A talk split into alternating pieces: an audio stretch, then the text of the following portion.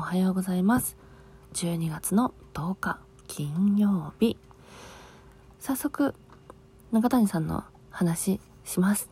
実はですね私中谷明宏さん大好きででもあの人が好きとか本を熱烈に読んでて好きとかではなくって本屋さんに行って中谷さんの本で、えー、題名がねいいなって思うものを選んででそれを買ってみて読んでみるっていうのが好きなんですね。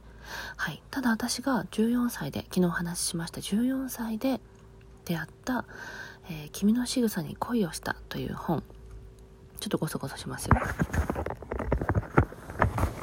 い。この君の仕草に恋をしたという本を紹介していきたいなと思っていて、私のほぼほぼはこの一冊からできているんじゃないかと思っています。はい。えー、最初、若くしておばさんになってしなしまわないために、はじめは彼女のさりげない小さな仕草に恋をするのです。最初から女性の全てを好きになるわけではありません。女性は意識してその仕草をしたのではありません。マナーとは結局さりげない小さな仕草のことなのです。小さな仕草に一目惚れをして、小さな仕草に一目惚れをして何もかもが輝いて見えてくる。それが恋なのです。ある女優さんが僕にこんなことを言いました。気品を身につけるにはどうすればいいの？そんなことをしなくても彼女は十分美人なのです。そう、彼女は美人以上のものに目覚めたんでしょうね。同じ日、ある美人の実業家さんが僕にこう言いました。私はマナーを知らないので教えてください。彼女はマナーの先生をしてもいいくらいの知識人です。自分がマナーを知らないと感じるのはマナーを知っているから。気品はお金では買えません。マナーは美しく生きる心から生まれます。毎日のちょっとしたマナーの積み重ねから気品が生まれます。どうでもよくなった方がきっと楽に違いありません。でも、どうでもよくなったらおばさんになったということなのです。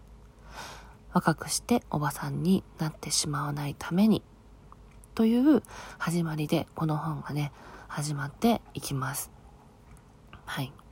えー、これはでもね、あの、大人になってから振り返ると、私が中谷明宏さん好みの女性になってるだけなんじゃないかと思うこともあるぐらい、ものすごくね、あの、私というか、まあ、読んだ人をね、すごくこう動かす言葉が多い。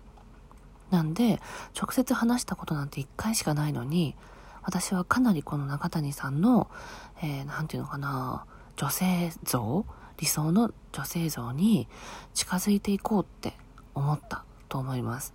でもそれは私が中谷さんっていう人が好きなわけではなくって、あ、こういう女性が素敵だなっていうイメージをさせられる日本語をずっと浴びてたからかなと思っていて、なんでこの人の言葉の使い方とか、例えの仕方がすごく上手なんだと思います。なんで私は自分のね、子供とかが女性でね、大人になっていくってなったら、この本をプレゼントしたいなって思う。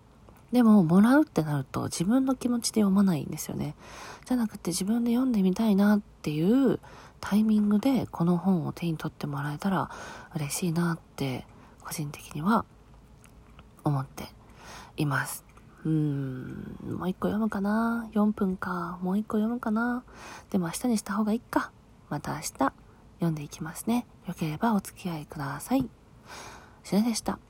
今日一日素敵な一日になりますように。金曜日頑張って。では、バイバイ。